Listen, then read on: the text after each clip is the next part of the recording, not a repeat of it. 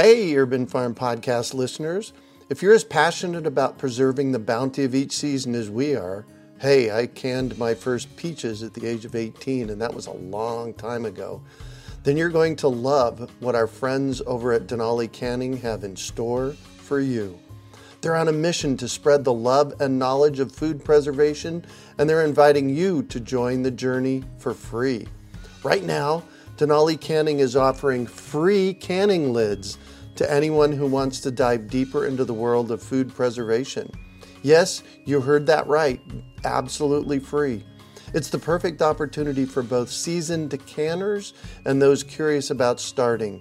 Denali is about quality, reliability, and supporting the canning community, ensuring that you get the best results every time you preserve. So why not give it a try? Visit denalicanning.com forward slash free to claim your free lids and start your preserving adventures today. That's denalicanning.com forward slash free.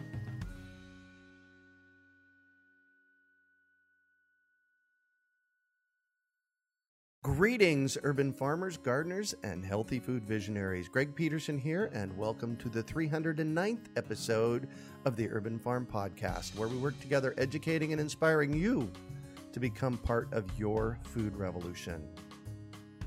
Raising farm animals in your backyard is not just rewarding, it's actually easier than you think, especially when you have Kari Spencer to help get you prepared. Just text chickens to 33444 or visit backyardanimals.com and you will receive our free webinar on how to raise chickens, goats, and more, promote biodiversity, and put your backyard animals to work.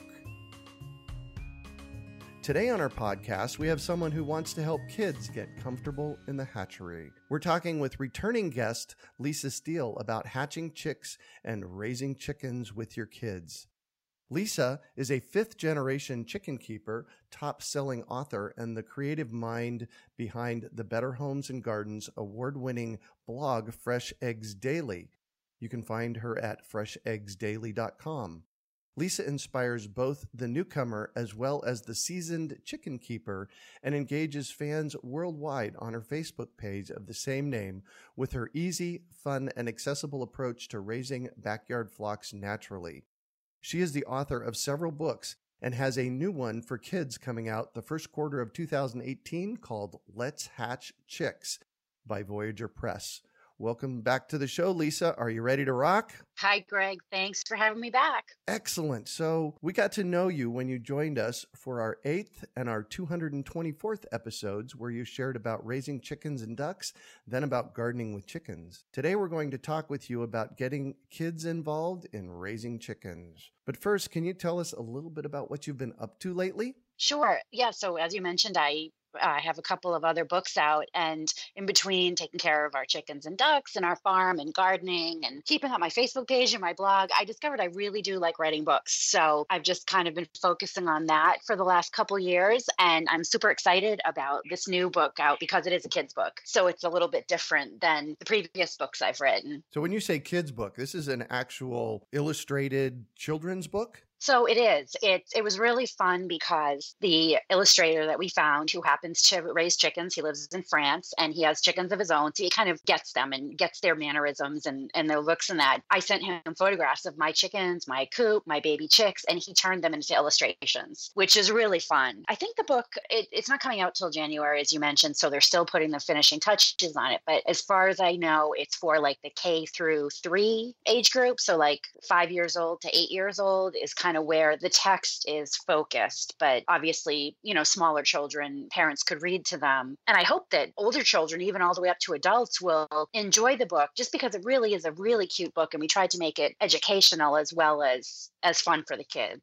How cool is that? I have some kids' books on the shelf here at the Urban Farm, so I'm sure that us older kids will want to take a look at it as well. So, what prompted you to write a children's book? I think kind of everyone goes through the same progression when they start raising chickens. You know, their their first couple batches they buy from the feed store, or you know they order online, or they buy older chickens, and then they start to get brave and they say, you know what, I think I want to hatch some chicks of my own. Uh, you know, and, and then once you get the hatching bug, you're addicted, and all you want to do every spring is hatch chicks. So I've done it, you know, a couple years now, a bunch of batches, and I mean, I get bored waiting for the three weeks for those eggs to hatch. You know, uh-huh. Every day morning you wake up and you look at your eggs and nothing's happened.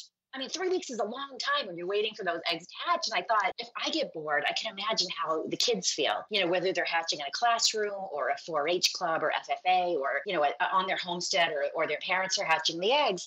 And I wanted to write a book where it would be a companion book. So the kids would actually have something to do for those three weeks where they could learn, you know, what's going on in the egg. And, you know, so, so you don't just look at that egg and go, oh my God, it looks the same as yesterday. You know, they kind of got an idea of how it turned from just a yolk basically inside the egg to a baby chicken in three weeks. So that was kind of the premise of the book. And like I said, I hope adults who are bored with hatching will also enjoy the book because it gives you something to do while you're waiting for those eggs to hatch. Right. So, so that was kind of the premise behind it. And so, you know, part of the book is really detailing what's happening each day for those 21 days. There's really nothing out there, you know, on the market, unbelievably. I mean, because it's kind of a basic concept, but exactly. you know, what's happening each day, uh-huh. um, day one through 21. And then, I, then throughout, you know, I've sprinkled some kind of do you know? I mean, kids love those fun random facts, you know, that just have like nothing to do with anything, but they're like, hey, did you know that some chickens have five toes? And your kids are like, ooh, you know, they can tell everyone at the playground or whatever. There's kind of like fun little trivia throughout. And then also some information about you know, setting up the brooder. If you're using an incubator, we follow Violet, the chicken who wants to hatch eggs. That's kind of the main storyline. Mm-hmm.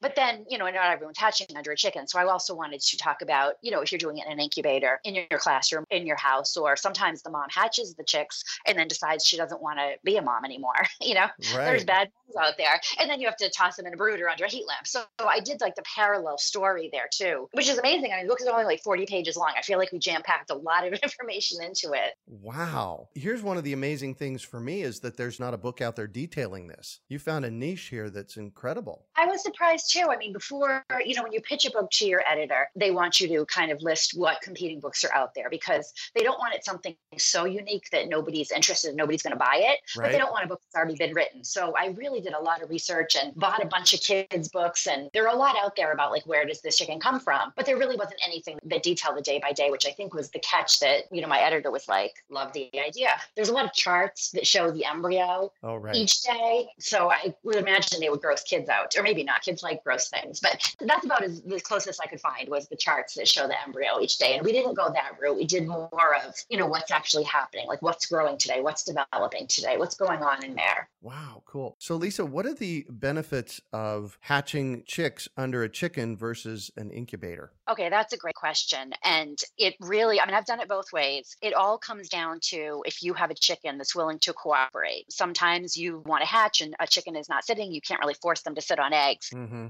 What I like to do is line up where I'm going to get my eggs from. If you have a rooster, obviously your eggs are going to be fertile. If you can line up some eggs and get those under the chicken when she decides to sit, it's perfect because she keeps them warm, she turns them. You don't have to do anything. Basically, she does everything. And then once they hatch, she keeps them warm, she shows them how to eat and drink. You know, she kind of takes them out in the yard and, you know, tells them when a hawk flies by or whatever that that's danger. But the biggest benefit to hatching under a chicken is the whole integration thing. I don't know if you've ever added new chickens to your flock. Yep. And it's this huge, like, we want to kill each other. You got to fence them and you got to, it's horrible. Well, when they hatch under the chicken, they're basically part of the flock as soon as they hatch. I mean, I've had chicks that are three days old wandering around with my grown chickens and my ducks. And if they hatch in the coop under a chicken, nobody pays any mind to them. That's how farms used to do it. Right. Farmers have all these different pens and fences and everything. The chick the chickens just hatch under the chicken, they hop out of the nest and boom, they're integrated. I mean, it's fascinating because I mean, you know, you cannot get chicks from a feed store and just like toss them into your flock. Oh yeah.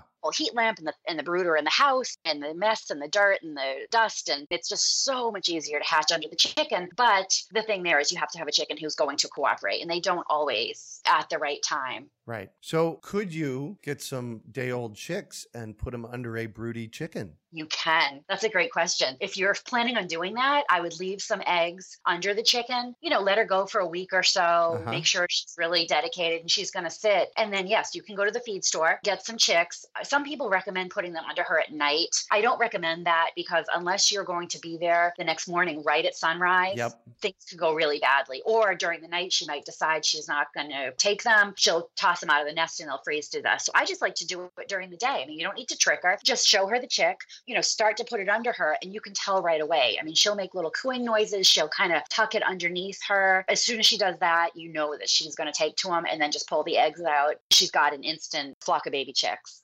Wow, that is a great idea. That's kind of like the hack way, it's like the lazyman's way of hatching chicks. Yeah. Well, one of the problems with raising chicks from eggs for us city folks is that 50% of those chickens are going to be boys. And how do you address that? that is the one downside to hatching is that statistically, you know, half are going to be roosters, half are going to be hens, and that's never going to work in any coop environment or run environment. I mean, you just can't have same number of roosters as chickens. So on farms in the olden days, obviously they would put the roosters in the freezer for food, mm-hmm. and they would keep hens. You know, maybe keep one rooster every couple years, get a new young rooster for your flock. That's the one downside to hatching, and that results in a lot of roosters shelters, you know, rescues being abandoned. You know, out here we can have as many roosters as we want, but I really don't want more than one. I don't even really want one. The reality of it is that most of them will get eaten and you just kind of have to take a deep breath. Yeah, people want to do this whole like homesteading thing, you know, in air quotes. And if you're going to do it, you have to realize that loss and death and predators and culling roosters, it becomes part of it. Yeah, part of, you know, farm life, I guess, right? Right.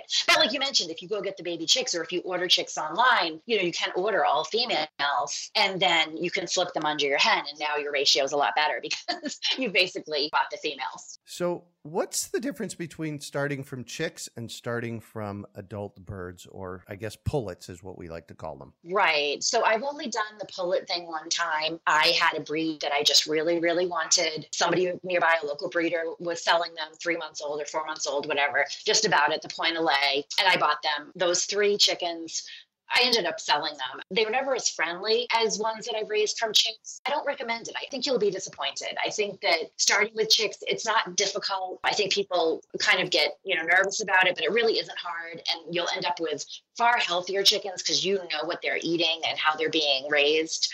And they're going to be so much friendlier. Yeah. So Heidi, my sweetheart, hand raised, we have 13 well, they're adult chickens now, and they'll come up and jump in her lap, very friendly, as opposed to the six adults that we have that I raised before Heidi showed up that are pretty skittish. So that's one of the big bonuses of raising them from chicks is that, you know, they're much friendlier for sure and handling them a lot. I mean i read a lot of stuff online that says don't handle the chicks don't pick them up don't play with them don't this don't that and i feel like you need to handle them as much as you can. I mean they need to stay warm so like short little trips out of the brooder or even if they're under the mother hen i'll reach under her i'll take a chick hold it in my hand for a few minutes. Mm-hmm. i think that's really important. It's really important obviously to you know wash your hands afterwards and not put your hands in your mouth your eyes whatever for the whole salmonella thing but i think that handling your chicks and chickens and pullets and all that is super important it really has them be much more pets. I think that way, yes? Yes. And that's really important. I mean, even if, you know, you're not going to name them all, they're not going to be like lap chickens, you know, there comes a time when you need to catch your chickens, whether,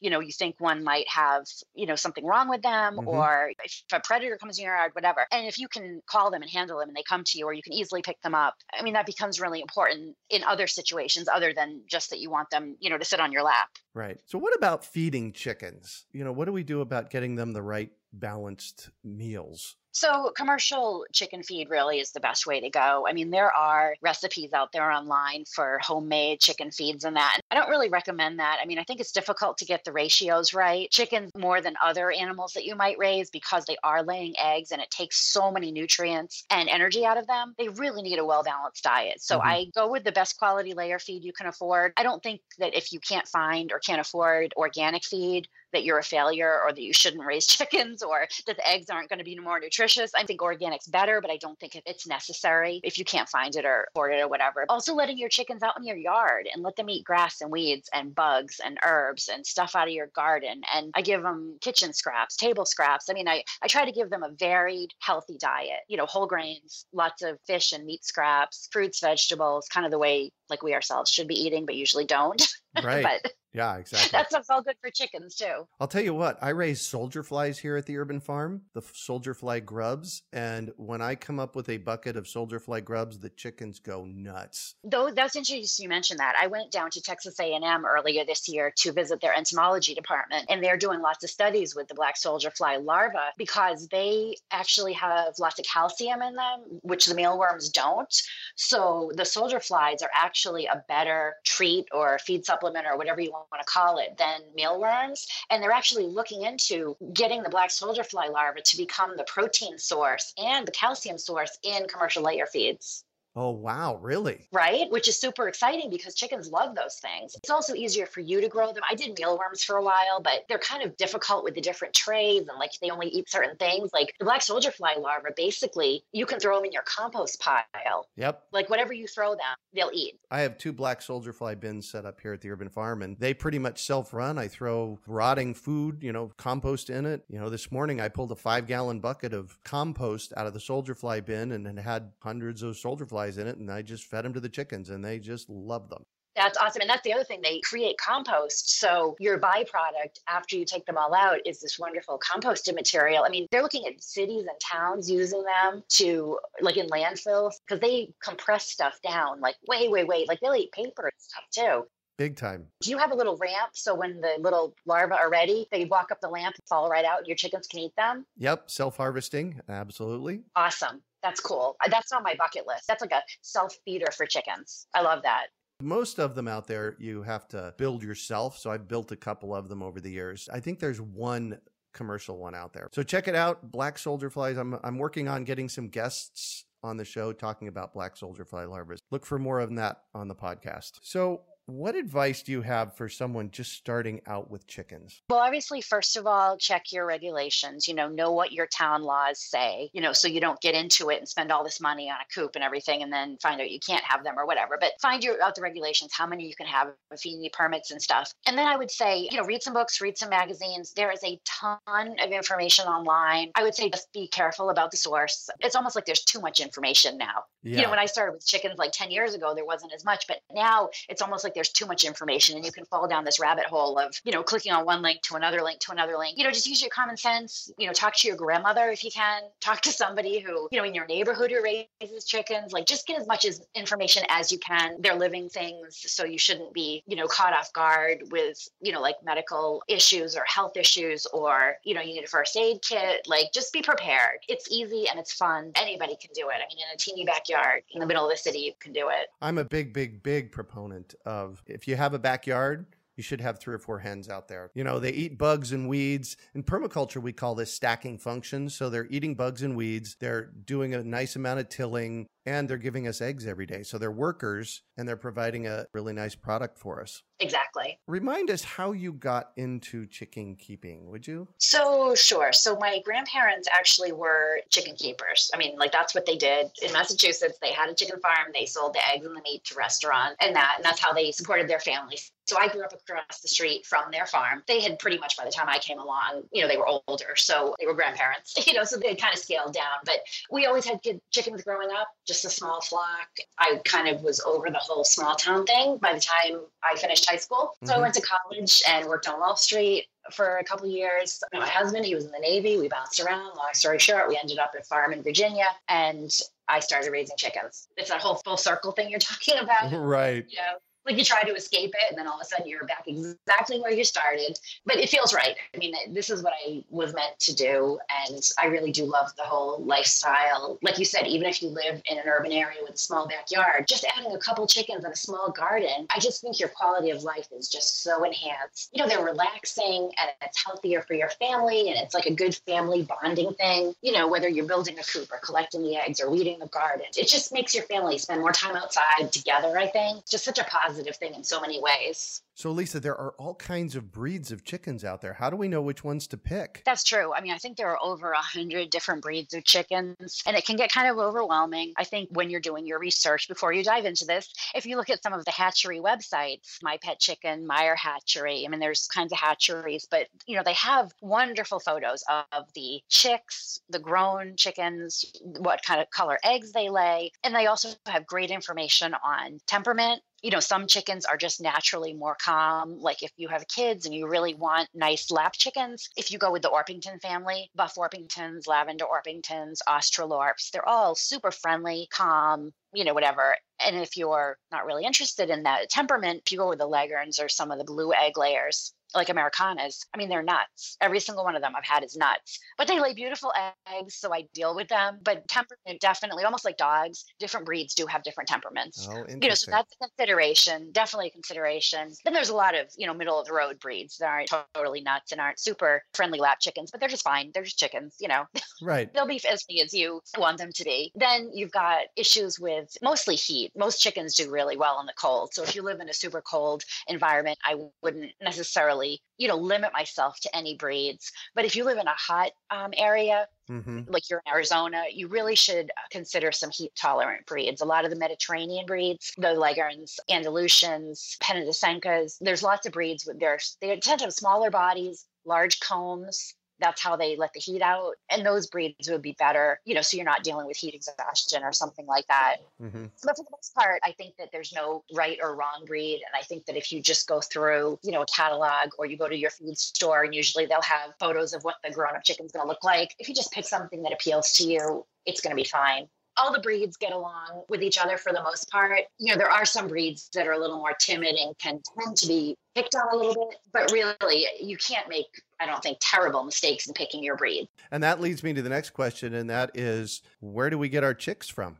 there are feed stores pocket, popping up all over the country. I mean, there's likely a feed store near you that will have baby chicks in the spring. That's probably the easiest. Uh, if there's a certain breed that you really, really have your heart set on, you're likely going to have to order from a hatchery or from a breeder. They ship them through the mail. It's perfectly safe. It goes fine in 99% of the cases, the baby chicks hatch. They don't need to eat or drink for the first, you know, day or so after they hatch. So they can pop them in a box, send them in the mail, and they get to the feed store and they're just fine. Or it's sent to you, you know, if you've ordered them.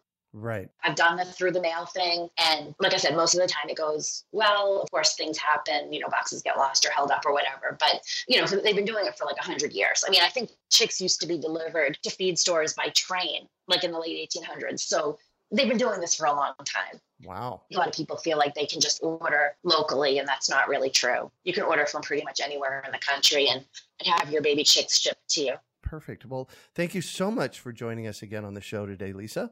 Thanks. It's been fun. So, how can our listeners get a hold of you, find your books? Tell us a little bit about your, you know, your website and how people can find you. Sure. So my website is fresheggsdaily.com and I have tons of information. I think there's over 800 articles, you know, organized by topic. You can use the search bar, you know, if there's something specific you're looking for. You can also email me, lisa at fresheggsdaily.com. I do answer all my email. You can find me on Instagram, Twitter, and Facebook at Fresh Eggs Daily. And my books are available. I have signed copies available on my website or they're at Amazon, Barnes & Noble, wherever books are sold. Wherever books are sold. Yeah, there you go. Give us your email address again lisa at fresheggsdaily.com. Perfect. You can also find show notes from today's podcast at urbanfarm.org forward slash let's hatch chicks. And if you'd like to hear more from Lisa, you can find her podcasts at urbanfarm.org forward slash fresh eggs daily and urbanfarm.org forward slash gardening with chickens. Both these links will be on our show notes page for today's podcast. Well, that's it for today. Thanks for joining us on the Urban Farm Podcast.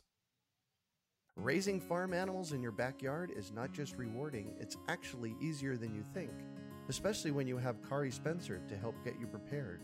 Just text chickens to 33444 or visit backyardanimals.com and you will receive our free webinar on how to raise chickens, goats, and more, promote biodiversity, and put your backyard animals to work. We hope you enjoyed today's episode of the Urban Farm Podcast. Remember to listen for tips, advice, and resources to help you on your journey with urban farming. You can find us on the web at urbanfarm.org or send us an email to podcast at urbanfarm.org. In the words of Vincent van Gogh, great things are done by a series of small things brought together. Be encouraged that with each lesson learned and skill developed, you are one step closer in the direction of your dreams. Hey, Urban Farm Podcast listeners. If you're as passionate about preserving the bounty of each season as we are, hey, I canned my first peaches at the age of 18, and that was a long time ago then you're going to love what our friends over at Denali Canning have in store for you. They're on a mission to spread the love and knowledge of food preservation, and they're inviting you to join the journey for free. Right now, Denali Canning is offering free canning lids to anyone who wants to dive deeper into the world of food preservation. Yes, you heard that right, absolutely free. It's the perfect opportunity for both seasoned decanters and those curious about starting. Denali is about quality, reliability, and supporting the canning community, ensuring that you get the best results every time you preserve. So why not give it a try? Visit denalicanning.com forward slash free to claim your free lids and start your preserving adventures today. That's denalicanning.com forward slash free.